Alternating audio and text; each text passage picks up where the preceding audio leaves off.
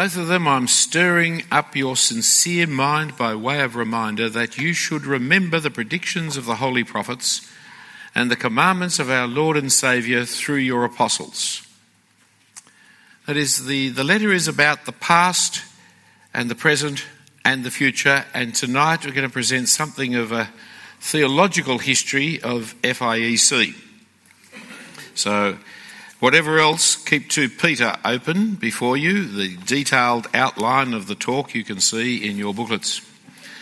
Uh, there's a great bookshop up there uh, that I hope you'll be visiting and uh, looking and buying, but I'd really like you to be buying uh, this book called Let the Word Do the Work, which I haven't written, but to my embarrassment has been written in my honour, which is very kind. It's a series of essays. I love these kinds of books because I don't have to start at page one and work to the end. I can I can read the one that I like and put it down and then read one that was three earlier next. There's no necessary much connection, except half of it is about the ministry of the word and half of it is about how the ministry of the word works. And all of them refer to me, which is massively embarrassing, except one, which was written by my son. Um, even my brother has a passing shot at me, but all the others, but they are terrific essays. I mean, generally, uh, when I'm given a book, I may or may not read it, but I was given this book, I had no choice. Uh, I really had to read it, and uh, it was terrific. And even the ones that I left to last turned out to be really, really good essays on the ministry of the word and how it works. And as I've been involved in so much of the ministries that lay behind the ministries that you're engaged in, it actually is fascinating to have people remind me of what we did because I don't remember what we did, frankly. I was too busy doing it to ever keep a record of it, but these people were around and they say, This is what I did, which is really interesting to find out. and they're really interesting. I think they're terrific essays, and I'd really commend it to you because it's just an encouragement to keep working in the Word of God as you minister that word and shows you how it happens in application and it's an easy read. It's, you know, one chapter as you go to bed at night kind of read. Now, FIEC has a problem with its title. Uh, same problem in England. I was over there spending time with them earlier this year, and they have exactly the same problem with the title. That is the word, the letter I. For I is independent, but of course, that's not what you actually mean. You don't mean independent, you mean self governing. That's what you mean, which is not really independent.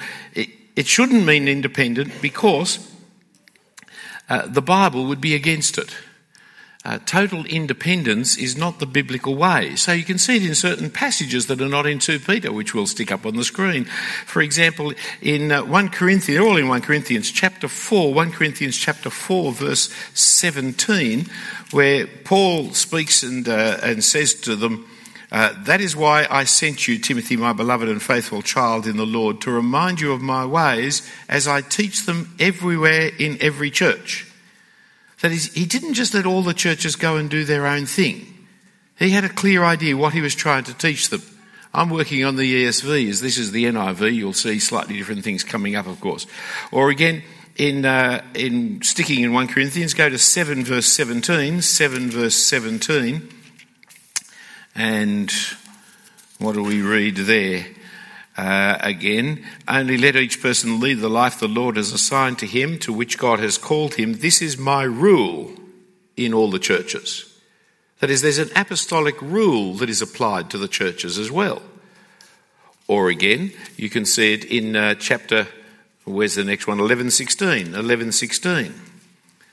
If anyone is inclined to be contentious, we have no such practice, nor do the churches of God there is a particular pattern of ministry here, of relationship between men and women that he's talking about here, that is common across all the churches of God. Or again, we can see in chapter 14, verse 33, 1433, where he says, For God is not a God of confusion, but of peace, as in all the churches of saints, the women should keep. So, Paul has a view of the pattern of life and ministry that is common and should be common to all the Pauline churches, and I'm sure he thinks, therefore, all the Christian churches. So the sense of total independence that you do whatever you like because you are your own church is not the pattern of New Testament church life. Furthermore, it's effectively impossible to do because we are all heirs of our tradition. And no matter how much we like to kind of get away from our traditions, we can't. Uh, it's kind of funny to see people trying desperately to do something different to the traditions they've got because it's, it's like in the 1960s when suddenly revolution took hold of the baby boomers and so none of them were like their fathers anymore. They all, the men wore long hair and jeans. It was the most uniform rebellion that was ever taken place. You can't actually get away from other people like that to do exactly what you want. Furthermore, it's theologically inhuman because as 1 Corinthians 15:22 tells us, as in Adam all die, so in Christ shall be made all be made alive. You see, my brothers and sisters, we are not independent individuals. We are all part of one humanity. And we're all part of one Lord Jesus Christ. And it's not right for us to think of ourselves in that kind of Western individualism because it's not the way the Bible thinks of ourselves. It's, we are part and parcel of the same humanity. So tonight I'm going to look at our connection, especially to the past, to understand our present and to be prepared for our future. And so I go to 2 Peter, which is the great book for evangelicals, is 2 Peter. I hope you, you expect, every book of the Bible is wonderful, but the book I'm expanding at the moment is the most important. You just need to grasp that as a fact. And 2 Peter is a terrifically important book for evangelicals. The whole letter speaks of their present status. Chapter 1, verse 1, a faith of equal standing. 1, verse 3, all things that pertain to life and godliness is theirs already, because in 1 4 they're partakers of the divine nature, having escaped already the corruption that is in this world. That's their present status. And their present activities are to be making every effort, 1 5 following, to supplement their faith with these great Christian virtues and characteristics that are there, so that in 110 you may be diligent to make your calling and election sure, because if you practice these things, you will never fall. Because not only is there a present status, not only is that the present activities they're engaged in, there's a future expectation not to fall in verse 10, but verse 11, for in this way there will be richly provided for you an entrance into the eternal kingdom of our Lord and Saviour Jesus Christ. Now, the letter's purpose was written in the context of Peter coming to the end of his life. So, verse 14 of chapter 1 still, since I know that the putting off of my body will be soon, as our Lord Jesus Christ made clear to me, He's acting now, he's writing now because he knows the end is in sight. It's like to Timothy, where again, Paul, you know, I've fought the good fight, I've finished the race. Uh, there's only now waiting for me the crown that is coming to all who love the Lord Jesus Christ. Well, Peter knows he's coming to an end. But you and I need to put ourselves imaginative back into that context. Our connection with the Lord Jesus Christ is through Peter, but Peter is about to be removed. So I can't go and talk to him anymore about what Jesus did or what Jesus said or where he went. The, the oral history is now going, it is now passing. Now, maybe I know John or somebody else who's going to hang around a little longer, but Peter was such a central figure, and presumably the people he writes to are the ones he's connected with, and for them, their apostle is now disappearing, and so their connection to their Saviour is now going through a, a particularly difficult, different style and, and character. And so he knows that, and therefore he's writing this verse 12 as a reminder. He's writing this so that, verse 15, they would always be able to recall what it is he said. He's writing it as we saw in chapter 3, verse 1. Now, this is a second letter that I'm writing you, beloved. In both of them, I'm stirring up your sincere mind by way of reminder that you should remember the predictions of the holy prophets and the commandments of our Lord and Saviour through your apostles. Here, this is written that we would always remember so that we know how to live now and know what to expect in the future. It looks forward to the eternal future of chapter 1, verse 11. It looks forward in chapter 3, verse 10, 3 verse 10, to the day of the Lord, which will come like a thief in the night, and the heavens will pass away with a roar, and the heavenly bodies will be burnt up and dissolved, and the earth and the works that are on it will all be exposed. It's looking forward to the eternal day, the welcome into the eternal kingdom, to the day of judgment, to the end. It's looking for the long term future, but it's also looking for the immediate future. Because verse 14 of chapter 1. He's about to die, and with his death, they lose touch, but more. Chapter 2, verse 1. But false prophets also arose among you, just as there will be false teachers among you, who will secretly bring in destructive heresies, even denying the master who bought them, bringing upon themselves swift destruction. And many will follow their sensuality and because of them, the way of truth will be blasphemed. And in their greed, they will exploit you with false words. Their condemnation from long ago is not idle, and their destruction is not asleep. So, in your immediate future, not only is your apostle going to be taken away from you so you no longer have direct access to the Lord Jesus through his living word, but also false teachers are coming. Just as there were false prophets in the past, so you're going to get the false teachers. They're going to arise from among you, from within you. You might remember the Apostle Paul when he was speaking to the Ephesian elders in Acts 20, the thing that he warned them about the false shepherds that were coming, the wolves that were coming. From among your own number are they going to come?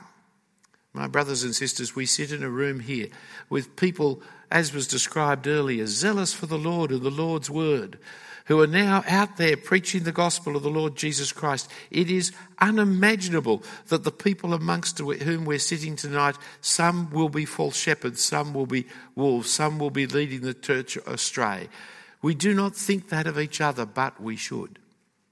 Because the scripture warns us not to trust each other. Oh, yeah, we have to trust each other, but we mustn't trust each other because it's from amongst us that the false teachers will come. That's a nasty thought, isn't it? But yet, that's what's going to happen. They come amongst the congregation. The, the, the, false teachers outside the congregation, the Jehovah's Witnesses, the Mormons, they don't worry you, do they? I mean, I engage them in long conversations so as to protect the rest of the community from them but I, am never rattled by them or worried by them.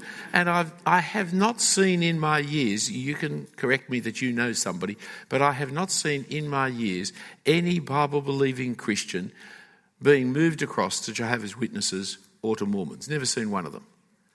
I've seen people get sideswiped by new cults that have come. Um, the, the, the, Church of Christ, the Sydney Church of Christ one that came, and which I presume there's the Perth Church of Christ, and there's the, but yeah, when it first came, and there was a thing called the Children of Love, the family of love, with Moses, uh, David, what his name is. When it first arrived, Scripture Union advocated it, and other Christian organisations, because it was street evangelism. Took them some time to discover that it was actually street prostitution, uh, physically, literally.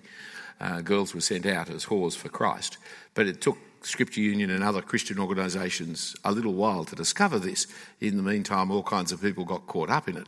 But generally, it's not the outsiders that are the problem. For nearly all of us can talk and think of people within the congregations we've been involved in who have gone off into false teaching and led others into false teaching. And nearly all of us can think of denominations or organisations that we've been involved in that have actually gone off the rails over time through false teaching from within. So FIEC mustn't think that it's too holy to be ever affected by such a disease. Cancer is inside the body, not outside. And the false teachers, well, that's part of the warning. Then there's another warning that comes in chapter 3. Chapter 3. Knowing this, verse 3, Knowing this, first of all, that scoffers will come in the last days with scoffing, following their own sinful desires. And they'll say, Where is the promise of his coming? For ever since the fathers fell asleep, all things continue as they were from the beginning of creation. So we've got to expect not only false teachers to arise within, but also scoffers from outside who will be making fun of our claims and the claims of the gospel of the Lord Jesus Christ. That is the expectation of the future for Peter. That Peter has after he has gone. This is what he's telling them is going to come. And what we have to do as, we, as he looks forward is to patiently wait for the return of the Lord Jesus Christ, to hasten the day, which we do every time we pray the Lord's Prayer, to hasten the day. But we are to wait in chapter 3, verse 11, in holiness and godliness. Uh, in fact, 3:14, we're to be diligent to be found without spot or blemish. So we wait seeking to live the way the Lord Jesus Christ wishes us to live, living the age to come while we're still in this age, the age of holiness and righteousness and godliness. And so, chapter 3, verse 14, the epistle finishes, Therefore, beloved, since you are waiting for these, be diligent to be found by him without spot or blemish and at peace and count the patience of our Lord as salvation, just as our beloved brother also wrote to you according to the wisdom given him, as he does in all his letters when he speaks in them of these matters. There are some things in them that are hard to understand, which the ignorant and unstable twist to their own destruction, as they do the other scriptures. You, therefore, beloved, knowing this beforehand, Take care that you are not carried away with the error of lawless people and lose your own stability, but grow in the grace and knowledge of our Lord and Saviour Jesus Christ. To him be the glory both now and to the day of eternity. Amen. And so, aware of the patience of the Lord, that the Lord is slow to act, though slow in our terms, not his, because a day is as a thousand years and a thousand years as a day. Be aware that he is slow to act, and in his patience, he has given us salvation, for that's what his patience is meant. And Paul writes of patience. You'll find it in Romans chapter two. You'll find it in uh, you'll find it in the speech in Areopagus. How God is long suffering and patient, in order to give people the opportunity of repentance. And so, knowing this and knowing that there are unstable people who do not understand the scriptures, because in the scriptures there are things that are hard. Not that the scriptures are hard, but they're dealing with quite complex issues, very simply, but they're dealing with those. And these people will be twisting the scriptures. Therefore, we must be on our guard so that we're not carried away with the error of lawlessness. Uh, lawlessness is, is really the nature of sinfulness.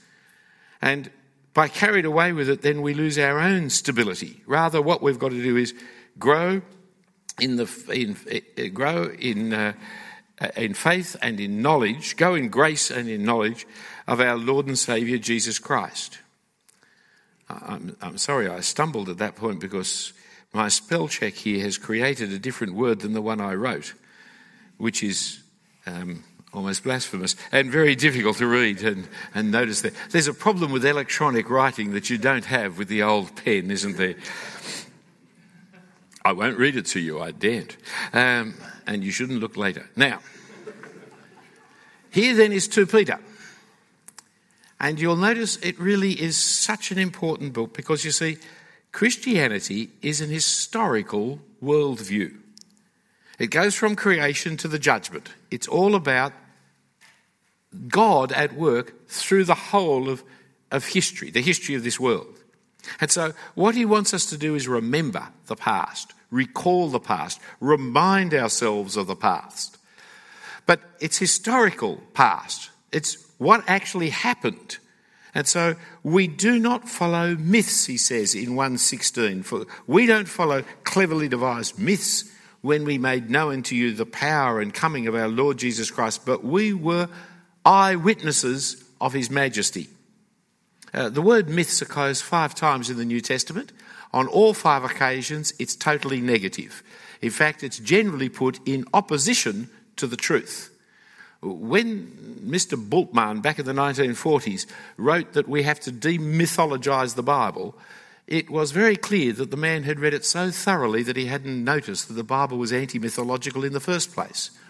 You can't demythologise an anti mythological writing. It was a complete and utter absurdity from day one, which just needed a loud German raspberry to be blown at it.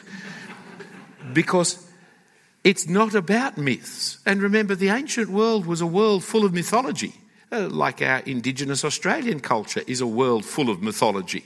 It wasn't like our Western Enlightenment culture, it was a mythological culture which Christianity set its face against. It is not mythology, it's history, it's eyewitness accounts that it is all based upon it.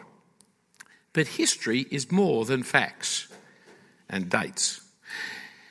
It's the interpretation of the facts. It's the historian's interpretation of the facts.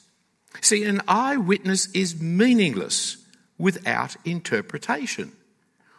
What was it that Peter saw? Well, we're told he didn't know. And because he didn't know, he did what any good preacher does he started talking. When ignorance hits you, open your mouth and give vent. You never know, you might strike gold. There's a random chance, there's nothing else. And so he says, Let's build three booths one for you, one for Elijah, one for Moses. We're told because he didn't know what to say. And what he said was totally stupid because he didn't know what he was looking at. See, a picture is not worth a thousand words. I know that because everywhere you go, in every art gallery of the world, you'll see the picture on the wall with a little caption underneath explaining it to you. Those 15 words at the bottom help you know what the picture's supposed to be saying. It's not worth a thousand words. An eyewitness sees something, will tell you what he sees, but doesn't know what he sees, and so doesn't tell you anything that's meaningful. No, no, you need words. You need the voice. Well, he got the voice from heaven. But then again, what was the voice from heaven? Who was speaking? Was this an early form of, of, uh, of uh, a megaphone? Was it a rumble? Was it an earthquake? What was, I mean, the voice spoke words, but did I really hear those words or not hear those words? And yet, what is it all about? But the voice came speaking Psalm 2 and Isaiah 42. When we received honour and glory, verse 17, the Father and the voice born from him by the majestic glory, this is my beloved Son, with whom I am well pleased. We ourselves heard the very voice from heaven, for we were with him on the mountain. We heard it. And that's what was said. But the interpretation doesn't lie in the fact that he heard the voice. The interpretation lay in what the voice said. For what the voice said was the Word of God, the Scriptures. What the voice said was the interpretation, the prophetic interpretation. This is the Psalm, this is the Messiah, Psalm 2. This is the suffering servant, Isaiah 42. That's who you should now be listening to, this one. The interpretation is authoritative when it is divine. It's divine when it is the scriptures. For the prophets do not make their own interpretation, but give you the divine interpretation. Verse 20. Knowing this, first of all, no prophecy of scripture comes from someone's own interpretation, but no prophecy is ever produced by the will of man, but men spoke from God as they were carried along by the Holy Spirit. Now, a lot of people, when reading that passage today, find terrible problem with verse 20. What does it mean to say no prophecy of Scripture comes from someone's own interpretation? That is because in the last 40 years, 50 years, we have been taught that the person who interprets is the reader. But up until then, all sensible people knew the person who interprets was the writer not the reader. But we've moved from the authority of the author. You'll notice author, authority are words actually connected together, aren't they? We've moved from the authority of the author to the authority of the reader. And that change has filtered from our universities. It actually came from the middle of the 20th century from the philosophy and the English departments, but it's gone into our universities, through our teachers, down to our students. And so now interpretation is the activity of the reader. And then verse 20 doesn't make the slightest bit of sense. Knowing this, first of all, no prophecy of Scripture comes from someone's own interpretation. See how, see how it just doesn't seem to make sense as a, a sentence anymore. that's because we're wrong headed in our thinking. See, the Bible is God's interpretation. That's what the Bible is. Our job is to read it, mark, learn, and inwardly digest for those who come from an Anglican heritage. That is our job. Our job is to understand it in order to obey it. Our job is not to interpret it. For to interpret the interpretation is to lead to the ignorance of solipsism uh, of, of where the self is all and the only thing that is known is yourself. And that, of course, is where postmodernity and deconstruction winds up, where everybody's opinion is as equal value to everybody else's opinion, and it doesn't matter what you write about, what I think is all that matters. And so we can't actually communicate anything to anybody anymore because they are making their own mind up as to what we're saying. It's, of course, a totally absurd position of life, but that's where atheism has taken us to in the end. You remove God and you remove the Word at the same time, because in the beginning was the Word, and the Word was with God, and the Word was God. It took 200 years for the bathwater to run out, but ultimately, you see, epistemology, the knowledge of knowledge, comes from God. For without God, there is none. It is because we are in the image of God that we think and know and can communicate and speak. And indeed, God can become Word. God, the Word, can become human.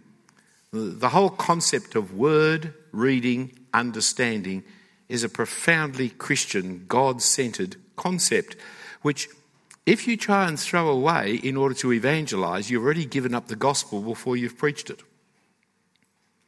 There's a real problem uh, a man I know, was converted listening to my brother. There's a miracle. Uh, uh, people say the age of miracles has passed, but hasn't, you see? Anyway, Peter was preaching through Colossians St. Matthias, and this man, he was an English graduate, an honours degree in, uh, in, in Shakespeare. He was converted not because of the content of what Peter said, but because of the process of reading that Peter illustrated. He said, My philosophy left me with the view that Words do not in themselves mean anything. The author's opinion is an irrelevance, and everybody's opinion as to what the text says is as good as anybody else's. But you have demonstrated that the author does have a meaning, and that meaning can be discerned, and it is the same as everybody else's. And so my atheism is wrong. And so he became a Christian. Now, we're not generally arguing with people down that philosophical bent at the end point because most Australians are too inconsistent to ever think like that. We just like to grab, well, it's all a matter of opinion, it's all a matter of interpretation, by which it means I don't like what you're saying, but I'm not going to pay any attention to it. But if I say it like that, I'm not being rude to you. Well, of course, they're being profoundly rude as well as being profoundly stupid. It's not all a matter of interpretation. And they know that, and you know that, because when you say there's the exit and there's a fire, they don't say, oh, yes, I like cricket. You know, I mean, that's total absurdity, isn't it?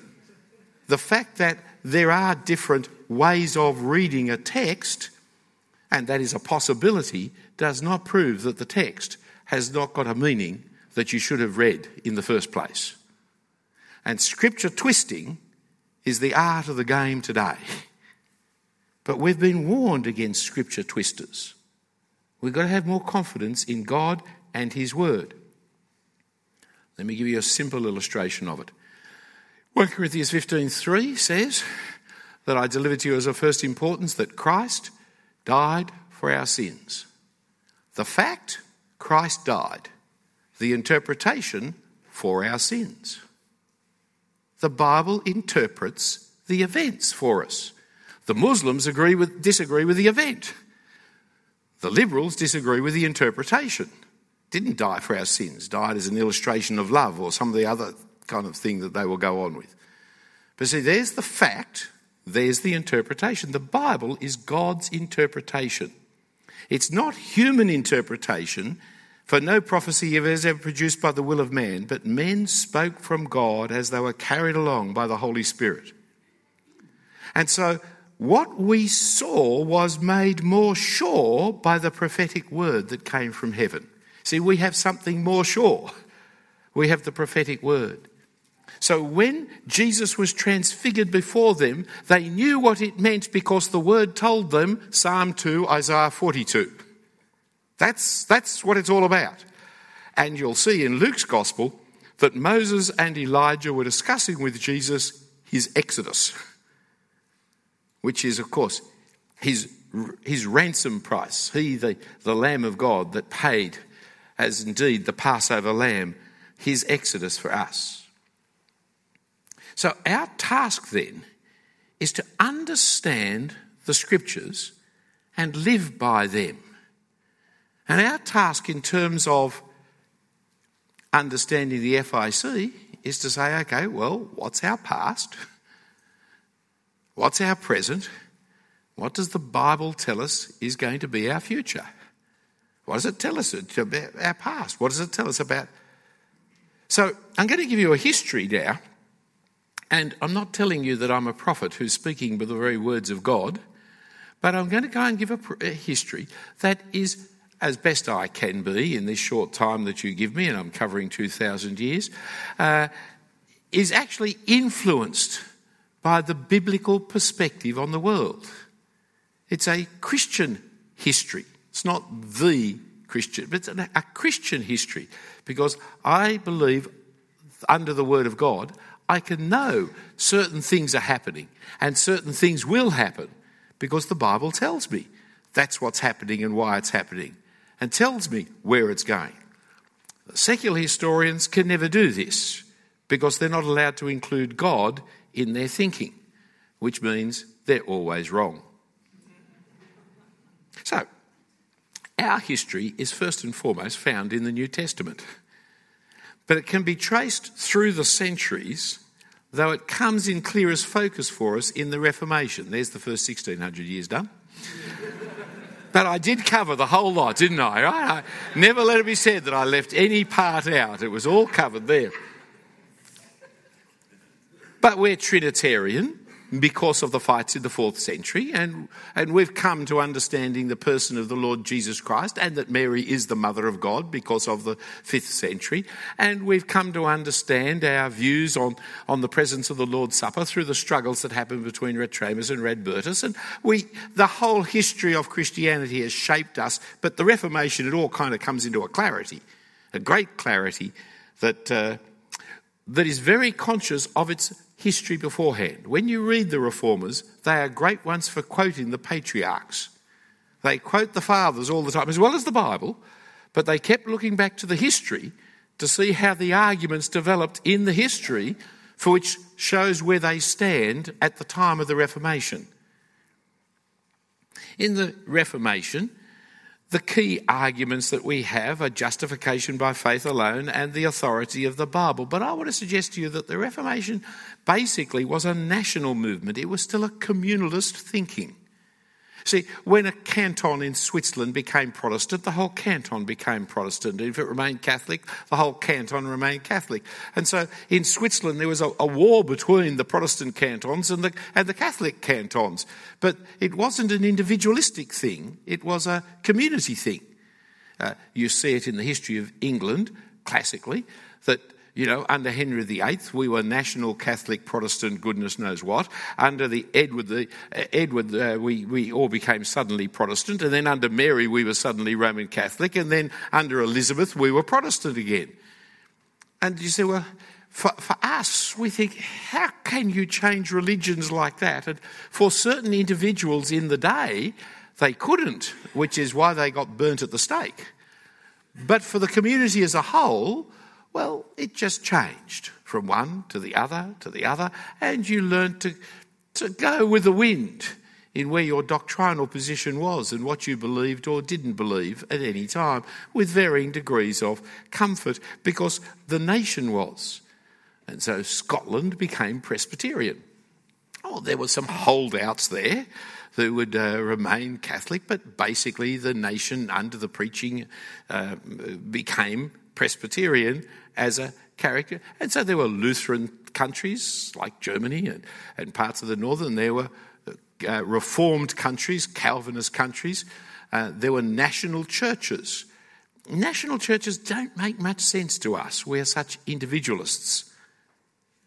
That's partly because of the 18th century, which is the next high watermark to pay attention to with us, that is the evangelical awakening. For the great point of evangelicalism and the evangelical awakening was evangelism and regeneration. That is, as Luther preached justification by faith alone, Whitefield preached you must be born again.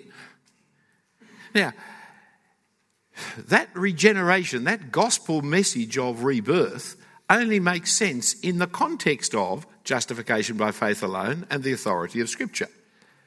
Uh, the idea that you can be a, a Roman Catholic evangelical is a nonsense uh, because the evangelicalism of rebirth undermines the whole sacramental system of Roman Catholicism. It can't be. But within Protestantism, no, no, rebirth, regeneration fits magnificently within that context.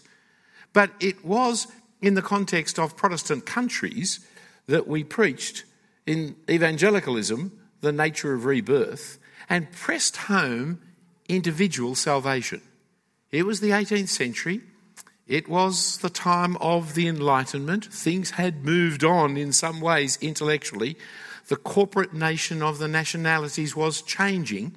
And so you now started to see, because it was quite clear from latitudinarianism, from the kind of low church, English, anti Catholic nothingness theologically, that you could be baptized, confirmed, ordained, and still unconverted. That was quite clear. Unimaginable to the reformers, because to the reformers, you'd come out of Catholicism by a clear understanding of justification by faith alone, which set your heart alight. You, you, but now, by the 18th century, yes, you could be as dead as an Anglican or as a Presbyterian or as a, anybody else. You could be as dead as a doornail in a Protestant way as opposed to being in a Roman Catholic way. And we now started preaching, you must be born again. And it was individual salvation which gave the great emphasis. I don't like it, but for the sake of brevity, let me give you that uh, four point characteristic of evangelicalism that Bebbington uh, has written, which you see in every second book, so I'll use it, but one of these days I'll work out a better one.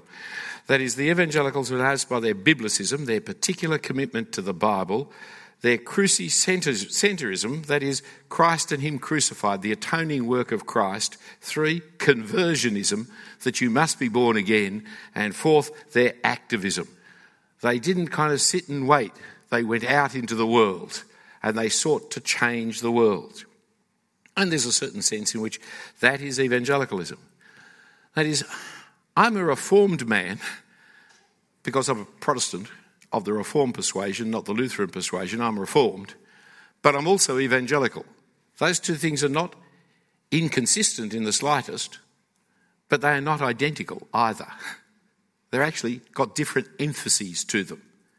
They're theologically consistent, but with different emphases. Now, in the 19th century, the activism of evangelicals continued with the preaching of the gospel and into world mission, but also moved into the transformation of society and the undoing of evangelicalism. It came about mainly through voluntary organisations, and this is the beginning of the parachurch organisations, not through church, but through all kinds of other things. So, for example, the Church Missionary Society was founded in 1799. I'm going on a very English kind of tour of this kind of thing, but you can find parallels elsewhere. But the Church Missionary Society started in 1799. The Bible Society started in 1804. The London Jews Society, as a mission to the Jews, started in 1809. The Colonial and Continental uh, Missionary Society started in the 1820s. Uh, there are all kinds of different organisations go through from the beginning of the uh, from the from the uh, beginning of the 19th century right through.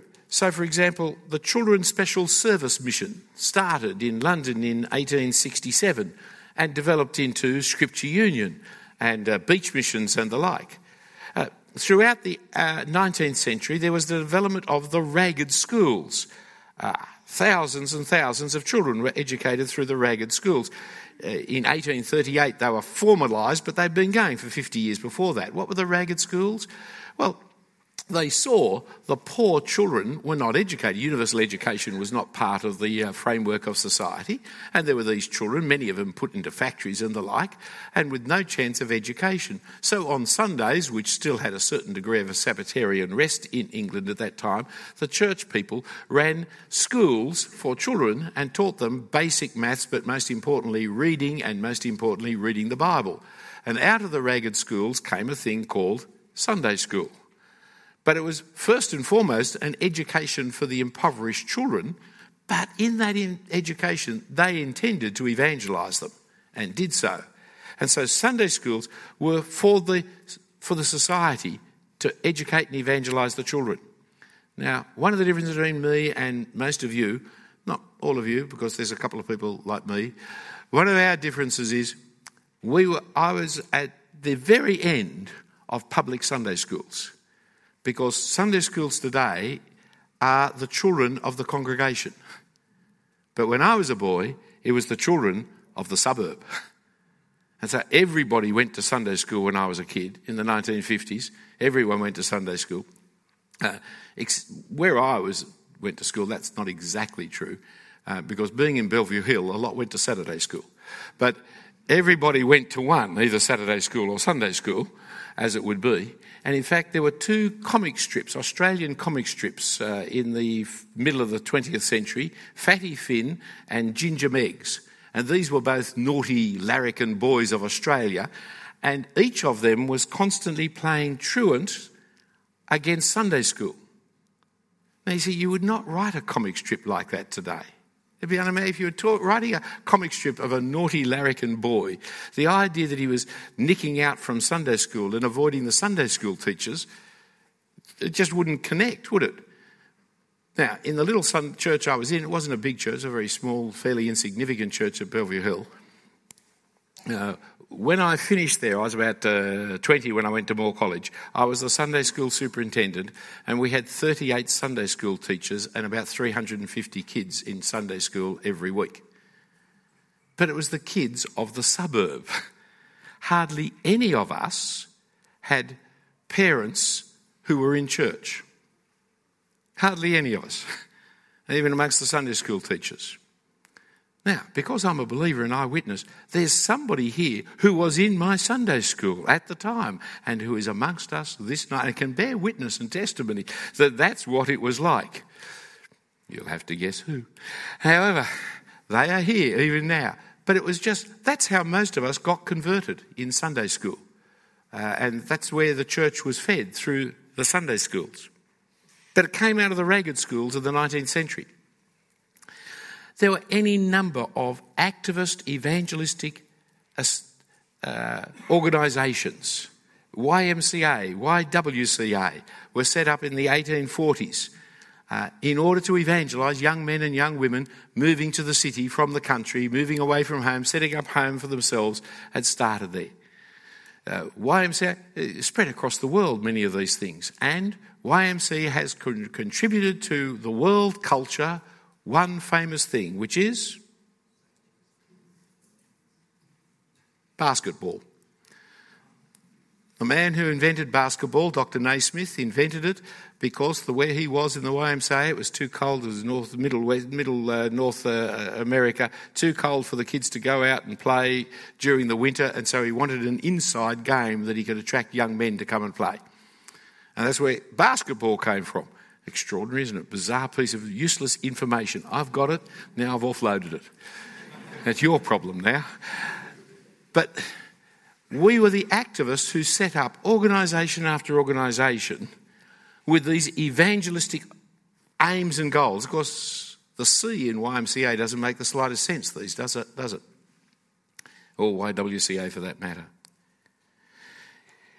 Into the, in that 19th century, though, the evangelicals also, because the 18th century evangelism was so effective and so many people were converted, that they actually started to make a difference in the social life of the, of the community and the world the, the, the, great victory of the anti slave traffic is one of the things that we uh, know of, but there are all kinds of things with Mr. Shaftesbury uh, and Wilberforce both working on a whole range of social interventions, and a group at Clapham in the suburbs, southern suburbs of London of rich men, bankers, and the like, who actually funded all kinds of Christian activities and worked at bringing about gospel things and social things into the community. It was these men who actually got into the colonial secretary's department so as to make sure that there were chaplains appointed in the different colonies, like New South Wales and Victoria, and actually made sure that the ones who went were actually evangelicals, not just chaplains. And so early formal Christianity in Australia was heavily influenced by an evangelical group in London uh, putting people in power uh, La Trobe was the first governor of Victoria. Uh, he was a keen evangelical man, uh, which is great embarrassment to the La Trobe University today. But there is the character of the spread of the 19th century. In the 20th century, it was marked by Arminian piety and university ministries. The Arminian piety gave us all manner of holiness movements uh, Keswick had started in the 1880s, 1860s, 70s, something like that, and grew, uh, came to Australia then. But the Church of Christ was one of those groups. And of course, in the 20th century, the early Pentecostal movements and the revivalism that became the way of life in the United States. The university ministries had always been important. Back in the 16th century, a lot of the Reformation came through the university ministries. Uh, Sir Marcus Loane wrote two very useful books in history if you want to read them. Uh, one's called the Oxford Succession and the other's called the Cambridge Succession. And he tells you of the ministry that came through those two great universities and how they influenced the society. And in the 18th century, there was the great father of all university ministries in the sense of modern university ministries, that is Charles Simeon in Cambridge. But as the university ministry spread across the world and the World Student Ministry took place, uh, which uh, came out of uh, North America in particular, a very decided and important point happened in 1910 when the Cambridge Christian Union, called affectionately the CICCU, uh, disassociated itself with the world student movement over the doctrine of the atonement and so clarified the nature of evangelicalism. Both sides of the disagreement agreed with the subject of the atoning work of the Lord Jesus Christ.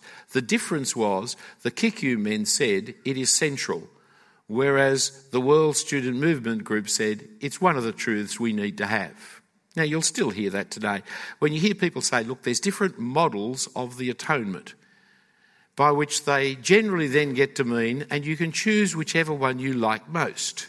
So there's Christus Victor, and there's all there's there's you know propitiation kind of model, and but there's the the model of love, and there's and you go through the different models, and there's truth in all of these models, I will say, but yet, if Jesus doesn't die in a propitiatory way to turn aside the wrath of God, if it's not the penal substitution, none of the others actually work. They're not all equal models that you can pick and choose which one you like. They're all taught in the scriptures, therefore you've got to accept them all. But the logic of them requires you to accept penal substitutionary atonement, though that is the one that when people start talking about the models of the ministry, they're always keen for you not to believe in. They set it up so that you won't believe that one. But yet that is the critical one. Now that's the fight that happened in 1910 in Cambridge University. From that fight was established the InterVarsity Fellowship, the IVF, which these days we can't call the IVF because it produces very strange babies. What we've now got to have is the AFES, the IFES, all those ES things that are around the world. And the student volunteer movement, the whole SCM as it then became, frittered away into nothingness ultimately. So most of you have never heard of the student Christian movement, I'm glad to say, but it was still alive and well in Australia in the 1960s. It was still functioning, but it finally faded as the intervarsity work of evangelicals grew and covered the world. That student ministry was really important, but part also of the 19th, 20th century was the arrival of seminaries and theological colleges and Bible colleges. Uh, they became inventions. Now, uh, Moore College was 18, whatever it was, 50, something like that.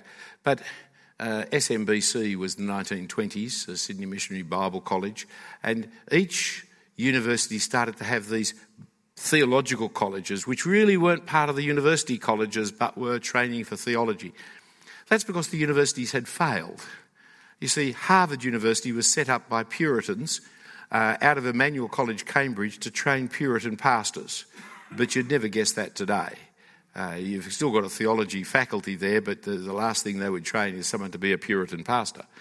Uh, the universities, one after another, Princeton, all of them were set up for theological reasons but failed. And so we set up theological colleges, sometimes associated, sometimes not associated with universities, to do what you can't do in a secular university, even though the universities were started by us not to be secular. And so theological colleges became an important element of the way in which the ministers of the future were trained. And it's a relatively modern invention, though for us, you see, without our, without our helicopter view from on top, we assume it has always been. That is just what happens. We, of course, as Australians, are one of the migrant nations. I finally tumbled it. I've been fighting this for 30 years now, but I finally got it only in the last couple of weeks. We're not a multicultural nation. That's a load of nonsense. You can't be a multicultural nation. If you're multicultural, you're not a nation. If you're a nation, you're not multicultural. The two are a contradiction in terms. We've got no intention of being multicultural because we refuse to educate people in anything other than English.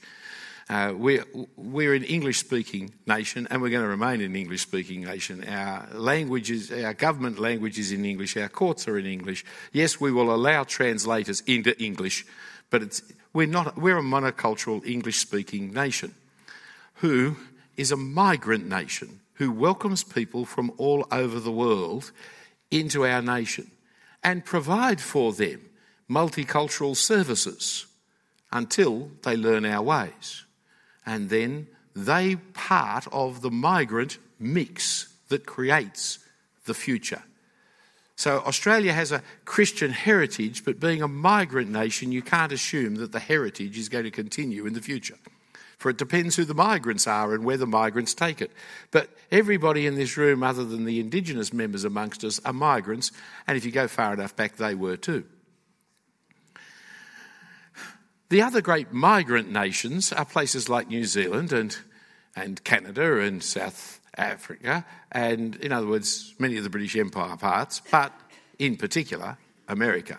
It's the big migrant nation of the world. But as a migrant nation, it's very different to us. Uh, some of it was colonial, like we were. Uh, Georgia was a, a colony just like Australia. In fact, it was because the English couldn't dump their convicts any, there, any longer that they found us and started dumping them here. but some of the North American had nothing to do with government sponsored colonies, but had to do rather with very different things, namely pilgrim conscience, with people who no longer could live in the national church because though the Reformation had brought the church into a reformed faith, the church was continuing to put communalism above truth. Those who ever come from an Anglican tradition, you've got to remember to be holding your head in shame at this point because we locked up John Bunyan in prison for 12 years because he preached the gospel. If you're proud to be an Anglican, you haven't thought about your heritage very carefully. Now, most of you aren't because you're FIEC. But that's all right. When people are proud to be Anglican, remember what the Anglicans did. You said they were communalists. We're going to have one church and only one church in this nation. The nation is Christian, and this is the way we Christians are going to be in this nation. And so, anyone who didn't fit that mould, which were many converted people, left and went off to America where they could be free to follow their own ways and own their own guns to shoot each other with later. Because they won't give the guns to the government because they know what governments do with guns. They persecute minorities. So that's why they won't give up their guns, apart from the fact they like shooting each other.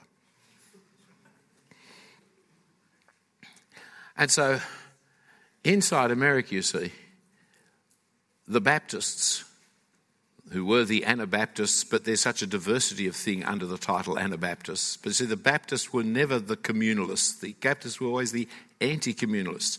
The head of the church is Christ, not the head of the church is the Queen. Very different kind of mentality. And you enter the church not by birth, but by baptism a very different kind of mentality. They flourished in the kind of migrant community of North America, uh, similarly, the Congregationalists and the like. But Australia was a state planted kind of nation. And so we carried on the idea of European denominations. Hangovers, I call them, from Europe. The Reformation ones, Anglicans, Presbyterians, Lutherans, Reforms, Baptists, Congregationalists, they all came. And every country town you dare to go to in Australia and look around, you will find on the corners there's the Methodist Church, there's the Presbyterian Church, there's the Anglican Church, there's the. Where everyone set up their own denomination back here in Australia. And we added in, of course, some of the evangelical uh, denominations of the 18th century there's the Methodist Church, or the 19th century, there's the Brethren Church, or the pious revival churches, or there's the Church of Christ, or there's the 20th century, the Assemblies of God. And so there's this multiplicity of churches in each community. So the sense of communal church going was never there. It was individual, but it was not individual, it was ethnic church going. The basis of our churches was ethnicity, really. Ah, I don't know, is ethnicity the right word? I mean, all Anglo Saxons, but it was class. In the 1980s, Professor Bouma, who's down at Monash University, he's an Anglican clergyman and a sociologist, he actually analysed the voting patterns of Methodists and Anglicans and Presbyterians and Baptists and found that uh, uh, Anglicans and Presbyterians voted Conservative, and the Baptists and the Methodists voted uh, for Labor uh, at that time, which reflects the church chapel division of, of Britain. See, the church is the Church of Scotland and the Church of England, the Presbyterians, the Anglicans, they're the conservative establishment churches. Whereas the evangelicals of Wesley and Whitefield, they preached amongst the working classes and saw the working classes converted. You move 200 years later into Australia, into Victoria, if that's Australia, and there you see the voting patterns, the social background patterns remain the same. Such is the power of this kind of cultural ethnicity, for want of a better word, that people have. And so the denominations continue. However, over time, the denominations get more committed to the traditions and organisational rules than the gospel and theology. Over time, institutions protect themselves against the gospel. All institutions. Because you see, the gospel is bigger than the institutions. You can never institutionalize truth. Can't do it. It's called Roman Catholicism. The idea that this institution has the truth, has the monopoly of the truth, cannot err. It's nonsense. You can't institutionalize truth.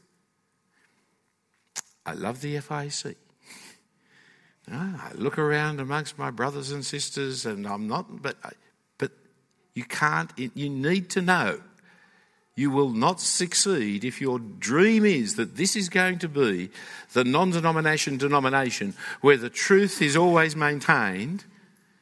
You're whistling in the dark, my friends. Forget it. You've got tickets on yourself. It's not going to woe. First breeze and they'll be blown off you. It's not true. Never was, never will be. You can't institutionalize truth.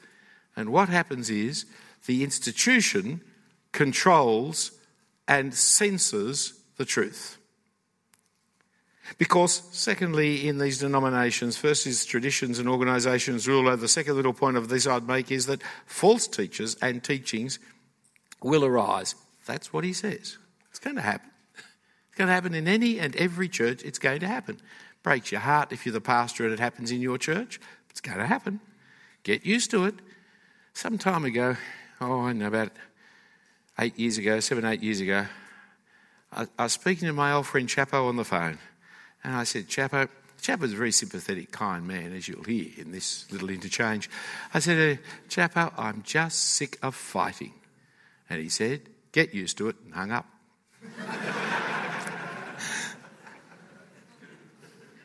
He's right. That's the job. Get used to it. Yeah. When I see him next, I'll tell him you enjoyed that. False teaching often starts in benign ways and develops. It often starts with very little variation from the truth. You see, a good lie needs to be covered with a lot of truth. I don't want to tell you how to lie, but let me give you a quick lesson in telling lies. The more truth you can have in your lie, the more likely people are to believe your lie. And so there'll be a lot of truth in the lie that comes. And often the people who are teaching it don't realize the lie that is within it. They've heard it from somewhere else and from someone else. And it comes from friends who are benign, but their teaching is anything but it. It often comes with them with adamant agreement with the fundamentals. Uh, one of the signs of a false teacher is the person who says, Let me show you my evangelical heritage. When I was a boy, I was at Scripture Union Beach Mission. Then I joined this, then I joined that. When someone starts telling you that, let the bells ring in your head that heresy is about to come. For an evangelical is not someone who used to be in organisations, an evangelical is someone who teaches the gospel now. He may or may not have been in any of those organisations, but where he was doesn't matter. What he is now is what matters. And of course, to be a good false teacher, you must be charming. Right? The nasty person never is believed. That doesn't mean, my brothers and sisters, therefore, you should try to be nasty. You don't have to try. So, from within come the wolves. Now, in Australia, the Anglicans were sideswiped by the Anglo Catholics in the 19th century, and those Anglo Catholics in the 19th century became liberal Catholics in the 20th century. And one area after, after another, dioceses as we call them as Anglicans, fell into the hand of Catholics and then liberals. Some of them only late. The Diocese of Melbourne still had a majority of evangelical clergy in the 1960s. But between 1960 and 1990, 50 of their 180 parishes ceased to be evangelical and became liberal Catholic in that 30 year period. And so Melbourne was lost to evangelical Anglicanism in that 30 year period. But many have gone a long way away from the gospel long before that. Occasionally, some came back, and a few have come back recently. Armidale came back. Tasmania is moving in the right direction in the last, since the last bishop. Northwest Australia, all 300 people of them. And the Presbyterians, the Methodists, and the Congregationalists all became liberal. The thing that they agreed upon was evangelicalism was wrong and the Reformation was a mistake. And so, in the end, in the 1970s, they joined together in the Uniting Church, which has as its basic fundamental document complete contradiction. We believe everything that Calvin wrote, everything that Wesley wrote, even though Wesley and Calvin totally disagree with each other and everything. So they just accepted everybody's doctrinal basis, even though there was disagreement, because they were postmodern. So you don't have to worry about agreements or disagreement. Contradiction doesn't matter. And so, of course, 40, 50 years on, the uniting church is further and further and further away from any hope of the gospel. A minority Presbyterian group were able to stay outside but the minority Presbyterian group was heavily influenced by the crazy Scots. Not all Scots are crazy. Let me just think. I think I've met one. Um, not all Scots, but there were traditionalists, you see, who wanted to hang on to their Scottishness, so wouldn't join the uniting church. And fortunately, there were enough of them to join with the evangelicals who were left and who are less than a third, but needed a third to stay out in order to continue and so the Presbyterian Church was reborn through the Uniting Church. Now, Congregationalists, of course, uh, each congregation had to make its own mind whether to come in or stay out. And across Australia, I've got to look to Michael to get the number. How many? I can't see where Michael is now. He's 50? Yeah, 50, 50 churches across Australia stayed out as independent congregations. And then the uh, Methodists, though, they were under dictatorship, one in, all in. So once they got 50%, the whole Methodist church had to become part of the uniting church. Uh, the Baptists also shifted. You see, the Baptist was a union of Baptist churches. It's like saying the Fellowship of Independent Churches. Each Baptist church is self governing, and they were in a union of Baptist churches. But the Union of Baptist Churches became the Baptist Union, and then became the Baptist denomination and in different parts of Australia, it headed off. So Victorian Baptists have been notorious liberal for a long period of time, and the uh, New South Wales Baptist Church held itself together by avoiding controversy on issues such as the millennium and uh, Arminianism. And so, if you hold yourself together by never discussing Calvinism, uh, you're not really holding yourself together. And so, inevitably, uh, it runs in a hundred different theological directions in the same way. Now, you add to the false teachers and teachings taking over each of the denominations and to the migrant experience. Because, you see, prior to, well, uh, the middle of the 20th century, up till then, shall I say, going to church was a trip home. That may not mean much to you because you're not a migrant, but it means a lot to a migrant. And a migrant can be many generations. Uh, my father always talked about London as home. Uh, go home to London. My father was a sixth generation Australian. That's unimaginable, isn't it, today? But you see, he was born 1910. It was, that was when the Falklands War was on, he and his mates used to sit around and discuss how our boys are going in the Falklands. There were no Australians in the Falkland War. I don't know if you knew that or not, but they weren't. But it made no difference to him. Where Britain was fighting, he was fighting. You see, I was raised as a British citizen. It wasn't until Gough Whitlam came, I think it was, that I became an Australian citizen. Up until then, there weren't Australian citizens, they were just British citizens. And we were British citizens. But then we got kicked out of the common market, which we were never in, and they went into it, which we didn't want them to, and so we became Australian citizens overnight. But prior to that, you see, they thought of themselves as Brits. Now, in those days, you either went home to England or you went home to Ireland. and so the real split in Australia was between Irish Catholics and Protestant British, that was the real split. Oh, you had a few others. You had a little number of Austrian Jews. You had a number of Lutherans from Germany who were down in uh, uh, the hills outside Adelaide making wine and so on. But by and large, that was the division, you see. And we were a Protestant nation, a Protestant nation, uh, because the Catholics were quite small, 20% or less. While the other Protestant churches maintained the, the bulk of the population. But after the Second World War, that all started to change as different migrants were brought in. At first, white migrants from Europe, resettlement after the Second World War, But that brought in Italians, that brought in Greeks, that brought in a whole change. We started having Orthodox numbers in large numbers. Previously to that, there was a Greek here, there was a Greek there, and they generally sent their kids to the Anglican church because they didn't like the Roman Catholics, and Anglicans had enough kind of formality to kind of vaguely get away with it. So, but then there were enough Greeks to have their own church. And so orthodoxy came a factor inside Australia. And then the, uh, the Irish were not the only Roman Catholics. There were Italian Catholics, but Italian Catholics are very different to, Roman, to Irish Catholics. Irish Catholics are anti Protestant, Italian Catholics are lazy. It's a different kind of atmosphere that happens. Polish Catholics are believers, and they started to come, but they really actually believed because they were fighting communism. They didn't care about Protestants, they were anti communists. And so the whole nature of our denominational hangover changed, but the nature of going home each week didn't change. Once you, as a Greek, go into the church at the Greek Orthodox Church, you could be in your village back at home. Everything is exactly the same as the village back home. So, the cheapest, quickest, easiest way to go home, go to church.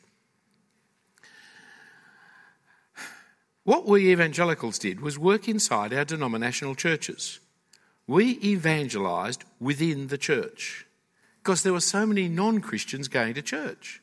Every church was full of non Christians, especially children at Sunday school age. And so our children's work and our youth work were the evangelistic outreach of the church. You never had to go outside that. You know, there were 300 children there in Sunday school for me to evangelise with my friends who were teaching them it was just every Sunday opportunity. I never had to go and knock on doors to find other children to evangelise. I had my hands full with the numbers who were turning up anyway. And those who weren't turning up here were turning up down the church down the road, so it didn't make any difference. What we had to do was evangelise the church. Because the church was really the only social club that operated on Sundays. It was the only thing going. And so nominal Christianity was the normality of Australia. But it was increasingly confused and uncommitted. So the church in which I grew up in was actually run by the Masonic Lodge. Every member of the parish council except one was on the committee of the local Masonic Lodge. And every now and then, through the course of the meeting, they forgot where they were and they moved from church matters to lodge matters. And occasionally they remembered and asked the member if he wouldn't mind stepping outside for a few moments while they discussed the secret business of the lodge. He told me about it with some considerable degree of aggrievement many years later. But also, you need to look at the traditional migrant characters we had. See, what was our population made of? Convicts, gold diggers, refugees, basically peasants, materialists chasing a dream of more money, and now we had religious diversity. Orthodox, and then once we moved outside the White Australia policy, Buddhists, Muslims, Jews, and the diversity has only been expanding and increasing ever since. Another thing that happens with denominational churches and the old history of these churches, you're still with me, you're still hanging on. Do we need to stand up, turn around, and pick a bale of cotton? Well, after this next point, you can. The other thing that happens is there is a great truth in the generational pattern that you hear about. That is, the first generation is converted and preaches the gospel. The second generation believes the gospel. The third generation doubts some elements of the gospel. And the fourth generation denies the gospel. Please do not see that as being an absolute certainty that's going to happen and say, oh, my parents are Christians, therefore I'm second generation, therefore I don't preach it, I only believe it, or my grandparents were, so I must be a doubter. It's not automatic, but there is that shift that happens across time very often unless we purposely row against it. Because you've got to purposely row against it. But you can see it, for example, in the Bob Hawke family.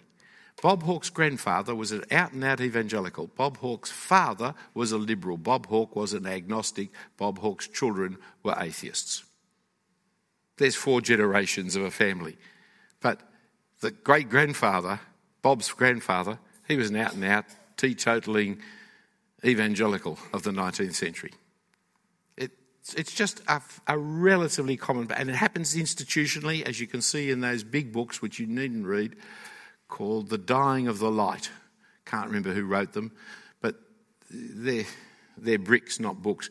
And they recount the institutional shift that has taken place across generations inside the big universities of America, all founded for Christian purposes and now not even vaguely Christian, in fact, anti Christian, um, has happened.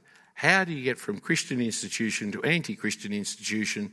Well, that book, The Dying of the Light, and there's a sequence to it as well, a sequel to it as well, traces what happens, and it's a generational thing that happens. And the wicked generation is the second generation because they don't go on preaching like the first.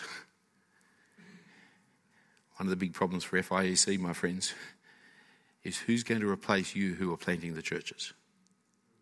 The first generation plants the church with all the enthusiasm, vision, clarity as to why we're doing it. We're risking all. We're going out there. We've got no support. We're, we're, we're here struggling. And this is the great excitement commitment. But when you move, we've got to bring a second pastor in. And will he have the same vision, drive, enthusiasm, passion for the lost? That got you out there in the first place? And will the church have it?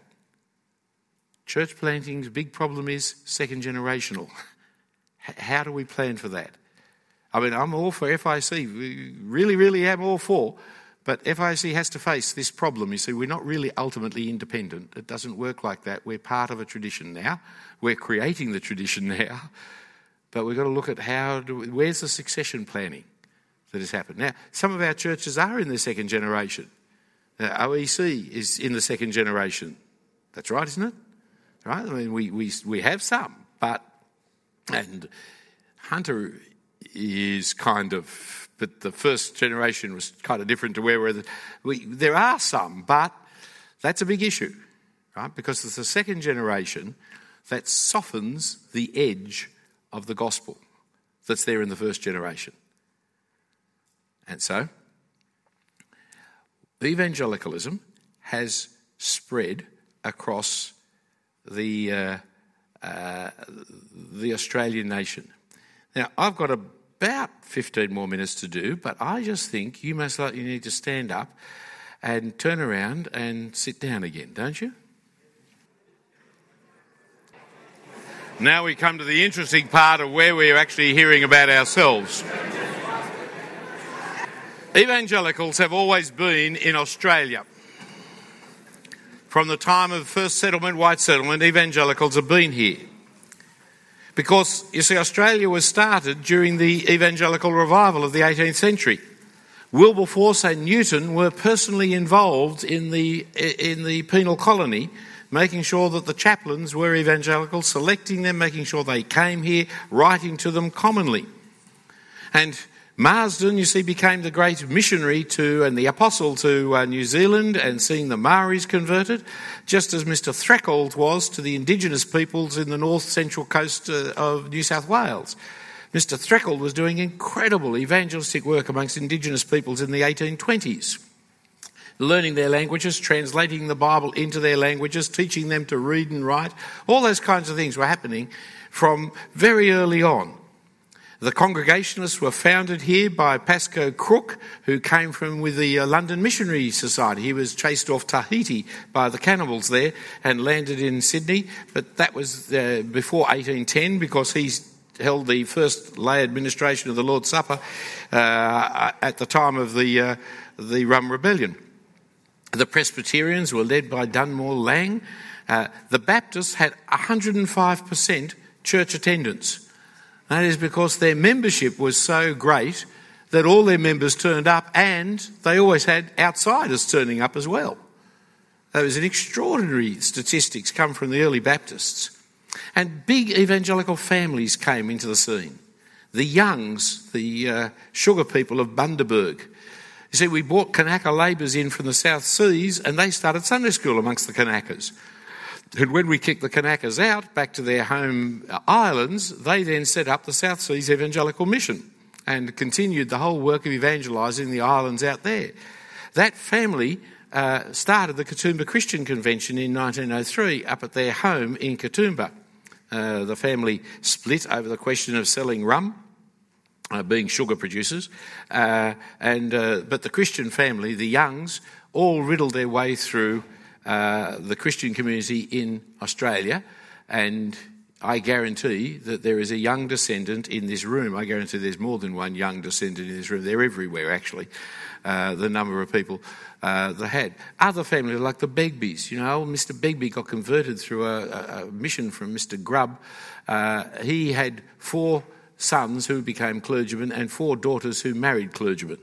So suddenly you got eight clergy families out of the one family. Uh, the Langford Smiths was another family. All these families at the beginning of the 19th century, evangelical families, riddled through the community.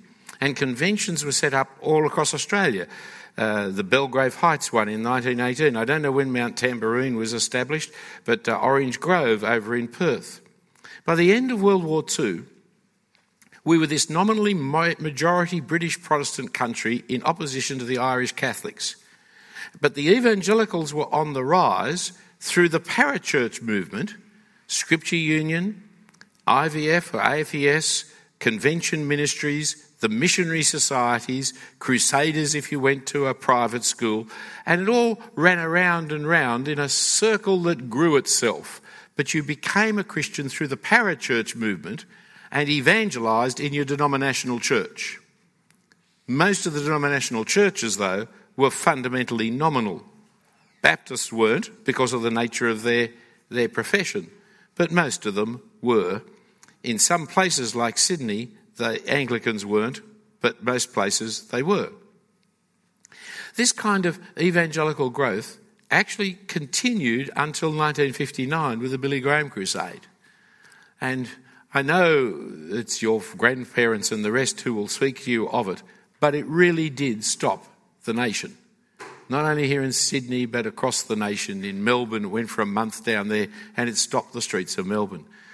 That, that, that was the closest we've ever come to seeing Australians take Christianity seriously, was the 59 Billy Graham Crusades. But evangelicalism was increasingly resisted by denominational churches, even in the face of these incredible crusades, especially because of these incredible crusades. We evangelicals are then hit with three whammies. Firstly, the whammy of non Protestant migration. That really kind of changed the landscape for us because we could no longer just evangelise within our church because there were now more and more people coming outside the church. And so our position in society was getting statistically weaker because of these many people from elsewhere. Second, the baby boomers' sexual revolution.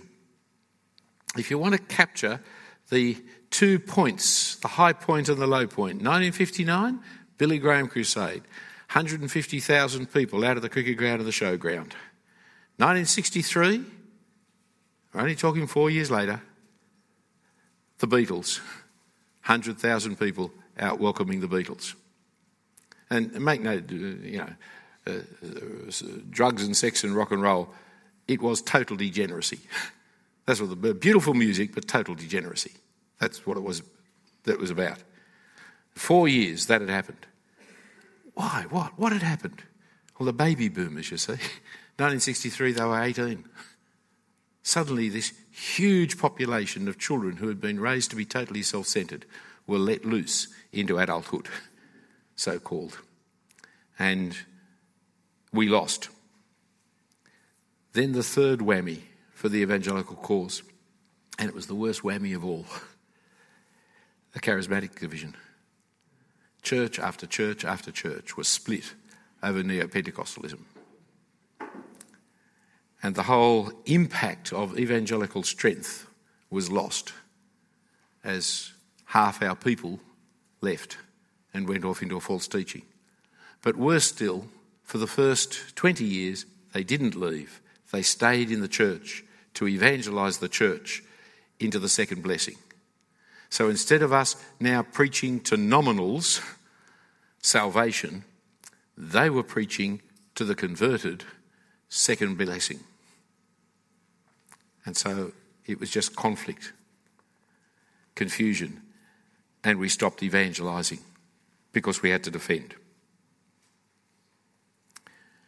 And so the great strength we had risen up to in the 19, late 1950s uh, was really undermined. Scripture Union has never recovered. Did you know Scripture Union actually owned an office block in York Street, Sydney? Clarence Street.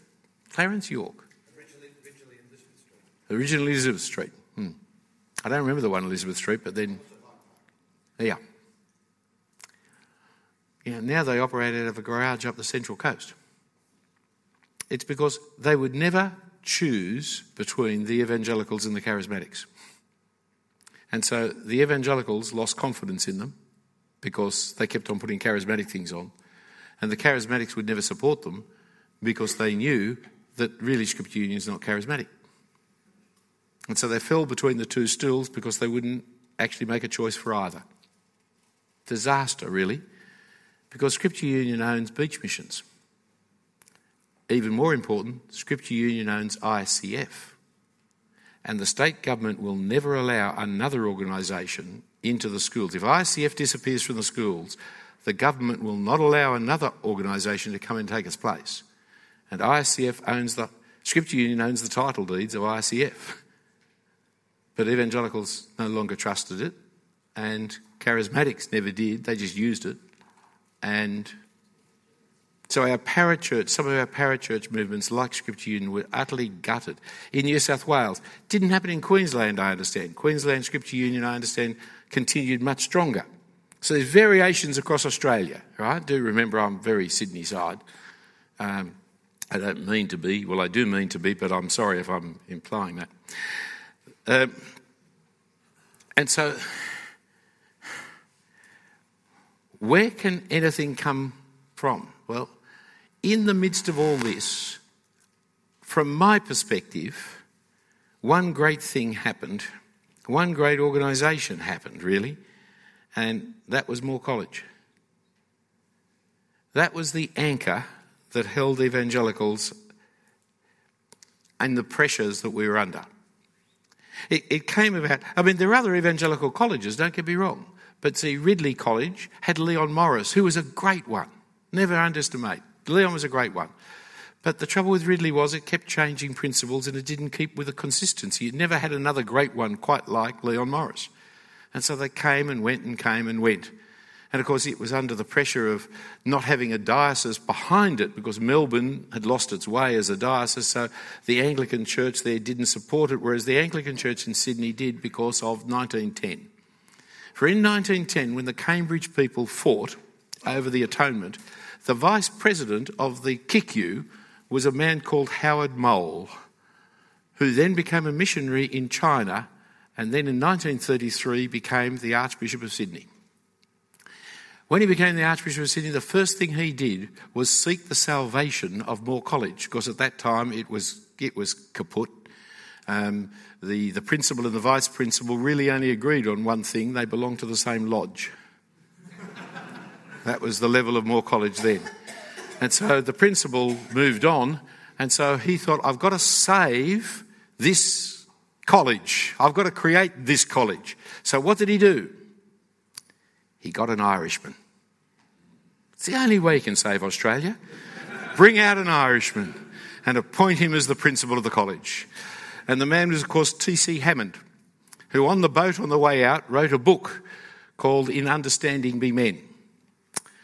On the way out, Gary wrote a postcard saying, I don't understand women. that was what it was, wasn't it, Gary? Something like that. And in Understanding Me Men's a great book of doctrine that he wrote. He was about 60 when he came, and so it was only expected to be here a short time. He continued as principal from 1935 until 1953. And through that period, Howard Mowll and T.C. Hammond actually recaptured the Diocese of Sydney for evangelicalism and, more importantly, captured Moore College. Moore College was desperate, let me tell you. Uh, Stephen Bradley, who became a bishop in South Africa many years later, was a missionary bishop all his life, but he told me when he was uh, a young man in 1933, Howard Mowll said, Go to Moore College. I want you to go there and I want you to find any evangelical and start a prayer meeting for the salvation of the Moore College. And so they had a prayer meeting for the conversion of the principal, which was found out about and actually appeared in the evening newspapers. Students praying for the conversion of the principal of Moore College. And Stephen Bradley was there. What they didn't know was Stephen Bradley was there at the direct command and direction of the Archbishop of Sydney of the day, which was the case. That's how dire it was in the 1930s, you see. But following T.C. Hammond was Sir Marcus Loane from 54 to 58, and then Broughton Knox from 58 to 85. These men dragged back training the clergy in gospel ministry in what was to become the largest theological college in Australia and the intellectual leadership of evangelical in, in, in, Australia at a time when we really had nowhere else to go. It was really fairly desperate. There were times when there were good things to go to, like Ridley when Leon Morris was there. But there are other times when there was nowhere else to go to if you really wanted to be trained in teaching of the Word of God. T.C. Hammond was an old fashioned Irish street fighter. Uh, church, uh, he, he, was, he was a Protestant through and through, and he fought against Catholics. Uh, used to run a radio show on Sunday nights. He was on 2CH. CH stands for church. It's now 1170. And that station, they only had AM in those days, and 2CM was 2 St Mary's. 12, 7, 12 2SM was, uh, what's it today? I don't know what it is, 2SM is, but it's still alive. It's awful, that's what it is. And SM stood for uh, St Mary. And Mr. Mr. Rumble used to, Father Rumble used to attack the Protestants from that on Sunday night, and, and TC used to attack the Catholics on Sunday night. And that show went on for year after year after year, uh, as you could tune in to whichever one you wanted to listen to, depending if you wanted to confirm your, your views or wanted to challenge your views, as you could listen. But that was the nature of society in those days, you see. But he brought us back he was a great man and he brought us back into faith and trained a whole generation of clergy because he was there so long. Howard Mowll died in 1958. Howard Mowll was the man who brought Billy Graham to Australia, but he died before Billy arrived. But he was the one who, who did it. Um, Sir Marcus Loane then became an archbishop and Broughton Knox took over. That was in, you see, Broughton Knox took over in 58 just before the Billy Graham crusade. And for the next decade, I don't know the statistics anymore, but it was something like three quarters or nine out of ten people who were in Moore College were converted at the Billy Graham crusade of 1959. And so this gave a population of students to train who had been converted. T.C. Hammond was dealing with very small numbers, but Broughton had the advantage of a big burst of numbers in the 60s who had been converted in the Billy Graham crusade. But Broughton had new fights to fight and brought new emphases. Three in particular, which became the hallmark of evangelicalism across Australia and became the reason for FIEC. One, the doctrine of the church. Because we'd brought in an English archbishop who tried to clamp down on evangelicalism again. He was an Anglican first and an evangelical second. He said that as soon as he got off the boat, and we knew that he really we'd made a mistake. Mercifully, he only stayed for five or six years. But during those five or six years, Broughton had to actually fight the case against him, and he worked out what the doctrine of the church was. Uh, it was not unique. You can find the same teaching in uh, the Kittel Bible, you can uh, Kittel uh, Word Book of Theology by um, I've forgotten who wrote that article. You can find it in uh, the teaching of A.M. Stibbs, Church Local and Universal. It wasn't unique to Broughton, but Broughton was the one who was in a theological college who could train a whole generation of clergy in a view of the church. The key idea of the church that he teaches is its eschatological setting. That is the key. Sure, he said the local church is the church, but he shifted from the denomination being the church to the heavenly church. He shifted from an institution to a heavenly gathering. And so the institutional expression of the denomination and the institute is not where church is at. Church is where you are on Sunday morning and where you are in heaven. That shift in thinking and understanding liberates you from nearly all the structures that had so overwhelmed church life everywhere.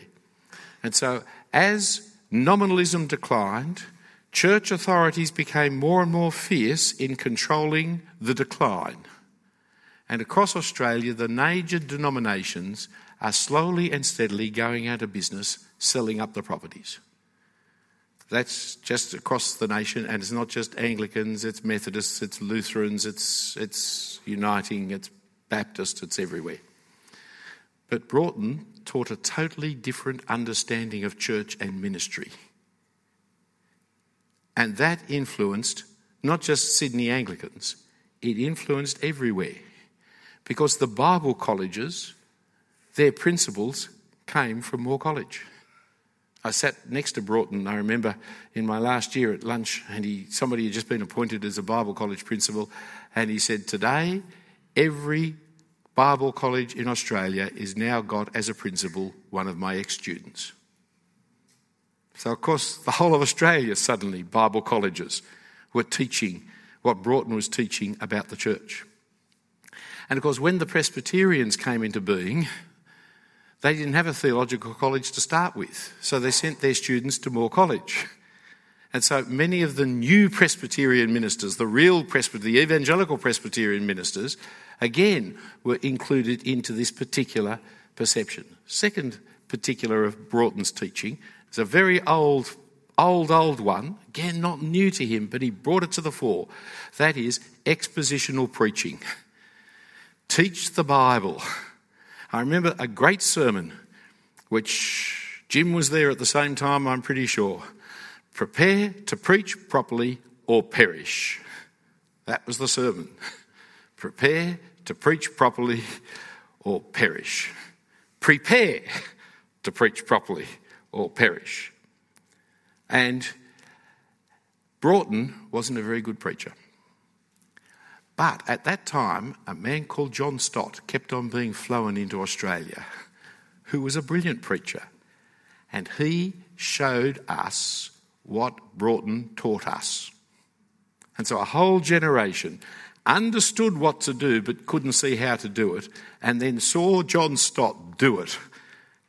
Chapo said he was up at Moree he knew what he was supposed to do but couldn't do it. He went to the CMS summer school, heard John Stott. He drove to Moree as fast as he could and he burnt all his sermons and started again. But that's where John Chapman became a great preacher, out of that combination. And generation, Dudley Foord taught with Chapo generations of preachers. Broughton's theology and understanding of what you're supposed to do. You take expositional preaching for granted, most of you. But let me tell you, it's an invention that came out of this, this man being principal of Moore College. Third element didn't come from Broughton, but came from his associate, from Donald Robinson. That is biblical theology. It mediated to most of you through Donald Robinson's finest student, Graham Goldsworthy. And you can get it even in easier versions through Vaughan Roberts. If, you know, the English, they water everything down, but you can get a Vaughan Roberts version of it if you like.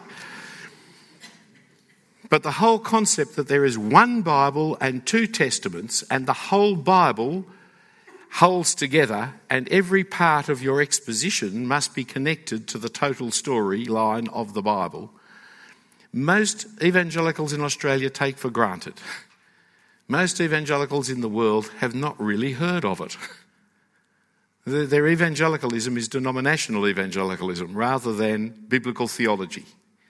Once you grasp it, you can't understand how somebody doesn't see it. It just doesn't. It, once you get into the world of it, it's just there. Now, it was this, this group of people were standing alone on the bridge, so to speak, really, in giving leadership to Australia. You see, in 1983, let me tell you how bad things were like. In 1983, there were two AFES workers for the whole of Australia, and the AFES organisation could not afford to pay them. Today, there's 150. The previous ones had not been had any theological training. Today, of the 150, my guess is 120 of them are graduates of a theological college. That's from 1983 to 2000. That's because of Moore College and Broughton Knox and Howard Mowll and T.C. Hammond. That's the history that you and I take for granted. He said, but Philip, I've never been to Moore College. You know, I was trained over in Perth at Trinity College, where the principal and founder was trained at Moore College under Broughton. it's terrific we now have Trinity College in Perth. It's fantastic. It's wonderful. Right? Because we need a college in Perth. We need it in Adelaide. We need it in Melbourne. We need it, we've got it in Brisbane. The fact that it comes under the Presbyterian aegis, whoopie do. See, evangelicals are never committed to the traditions of denominations.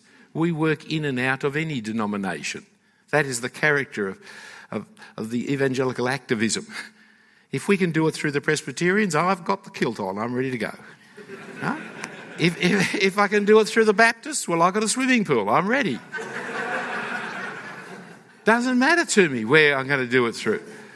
But it's not only that, you see, we've now, SMBC was on the rocks. But then David Cook came along, a Moore College graduate. And SMBC came to life again and is full of students, which is terrific. Uh, some, of the, uh, the, the, some of the staff at Morling College are Moore College graduates now. Uh, the arrival of, uh, of, of, the Presbyterians in their own college. Now, it's not only Moore College. I mean, there's a very fine, wonderful Presbyterian man called Alan Harman who ran a, a Presbyterian college down in Melbourne. But the thing that has actually characterised Australian evangelicalism has been this doctrine of the church, this commitment to biblical exposition, and this understanding of biblical theology. They are the characteristics that you will see which enable church planting to happen. Because we can free ourselves from our denominationalism. And so, as it spread across Australia, it spread through the Bible colleges, it spread through AFES, it spread through conventions. See, Katoomba Convention. I was appointed the, the chairman of Katoomba Convention in 1982. I look at Helen, but something like that. I went to the convention, the main convention at Christmas time. There were 100 people sitting in that auditorium. And I was one of the very youngest there. Well, in 1882, I was only five. Um, they were just old people. That's all there was. And there was a hundred of them. And every convention in the previous decade had finished by selling off another block of house, uh, uh, another block of land in the convention site to pay for the convention. And so those houses dotting around the convention site, they're the failed conventions of previous years. Today, thousands of people are going to the conventions. And again, where does it come from? getting the good Bible teachings that come. So it's spread across all of them. However, as new evangelicalism grew and spread, the charismatics competed with it with church planting because in the late 1980s they left our churches mercifully and started their own. The liberals keep undermining it by academic and by careerism.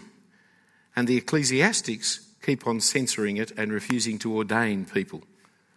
In the 1990s, then, church planting was the way to go because, one, we saw that it was a good way to evangelize. Two, because the doctrine of church liberated us to start churches anytime, anywhere. Because the gathering of God's people in heaven is expressed in the gathering in the local community. Three, because women's ordination locked us out of most denominational churches anywhere.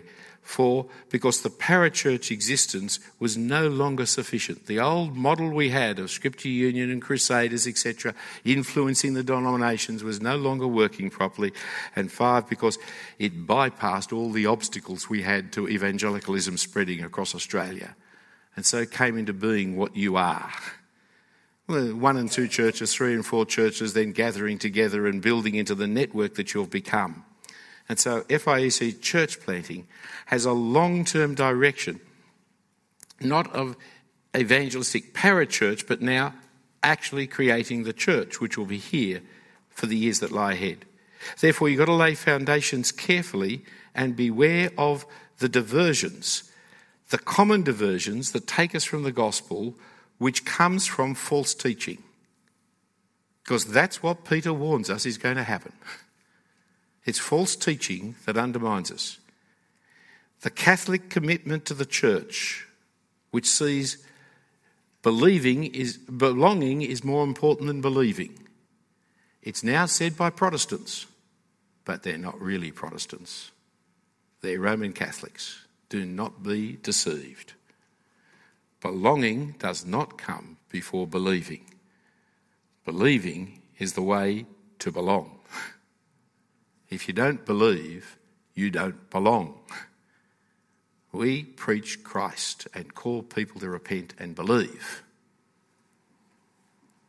And likewise, the liberal commitment to social action, which is coming now out of a false eschatology, which sees that it really is important that we replenish, review, regenerate the world None of that language is used in the New Testament of the world. It's always used of the heart of the sinner. That's what you regenerate. That's what you revive. That's what, it's never used. The, the, the apostles didn't go around planting trees. They didn't go around taking political action to undermine the government of. They didn't go. Look what they did. They went around preaching Christ and Him crucified. That's what they did. Social action is a consequence of conversion it's a consequence of the church having numbers. But as the social action grows, evangelism nearly always disappears. Jesus told the disciples that forgiveness of sins is to be preached in his name to all nations. That's what our message is. You move off that message into trying to fix up the problems of this world, you will no longer preach that message. And we are being terribly threatened and undermined by our friends in this regard, who are pushing us and pressing us into a social action that comes out of an almost post millennial theology about the nature of the world to come, rather than an understanding of the dire judgment that this world lives under and the total corruption of culture. We do not seek to preserve the cultures of this world, especially our own, because culture is the wickedness of humanity articulated. We're here to destroy cultures and take every thought captive. We're not here to preserve cultures, any cultures, indigenous cultures, Anglo Saxon cultures, my culture. It's all wrong and we are being always pushed by the charismatics into seeking experience over the Word of God. Peter's warning look back, remember what has the gospel about. Keep refreshing yourself in the Word of God, my brothers and sisters. Chapo's on his deathbed. He died a week later. We're up on our holidays. We get a message saying Chapo's very sick. My son lives just around the corner from the hospital. I ring up Matthew and I say, mate, go and see what's happening. That sounds like Chapo's very sick. Matthew comes, he rings me back a few hours later. I said, How is he? He said, Oh, he's going to die, Dad. You better come. And I said, But how is he? Oh, he's all right, he said. I said, What do you mean? Oh, he gave me a 15 minute lecture on how I mustn't lose confidence in the Word of God. There's nothing wrong with him. That's his last sermon. He preached. Don't lose confidence in the Word of God. The charismatics are constantly encouraging us to do that. Look back, says Peter, as we wait patiently, looking forward to the return of the Lord Jesus Christ, growing in grace, but always conscious that there's going to be scoffers attacking us. Don't believe them, they're wrong. Trust the Word of God. Jesus is coming. A day, a thousand years, nothing. Jesus, don't, don't believe the scoffers. And false teachers are going to twist the scriptures. That's what they're going to do. And they're going to make it sound like it's biblical, but it's not what the apostle taught us. So don't be deceived and carried away by their ways. Because that's what's going to happen to FIEC. That's what's going to happen. And it's your job to make sure it doesn't happen in your generation. You can't look after the next generation, but make sure it doesn't happen in yours, wherever you are. And I have great confidence in you, brothers, not to trust you too much. I'm going to pray. Heavenly Father, we thank and praise you for the Lord Jesus Christ, and we thank you for his apostles and the ones that he trained, like Peter, and the pouring out of your Spirit upon us and upon them, that they might teach your word. And we do thank you, Father, for the opportunities we have to constantly now turn back to what you did say because they wrote it down under your inspiration. And we do pray, Father, that you'd help us to so rekindle the flame of, of light of your word, that we might keep pay attention to that light as in a dark place, that your word would be a lamp to our feet as we travel through this word, this world. Do pray, Heavenly Father, that all that we do may bring glory to the Lord Jesus and salvation to mankind as we preach his cross for the salvation of people and call upon people to repent and put their faith in him that they might truly be born of your spirit and in, in such come to repentance and come into your church that we may fellowship with them. Thank you, Father, for our fellowshipping together. Help us that your word may not come to any hardened heart here amongst us, but that we may all this day hear your word and be obedient to you in all things. We ask in Jesus' name. Amen.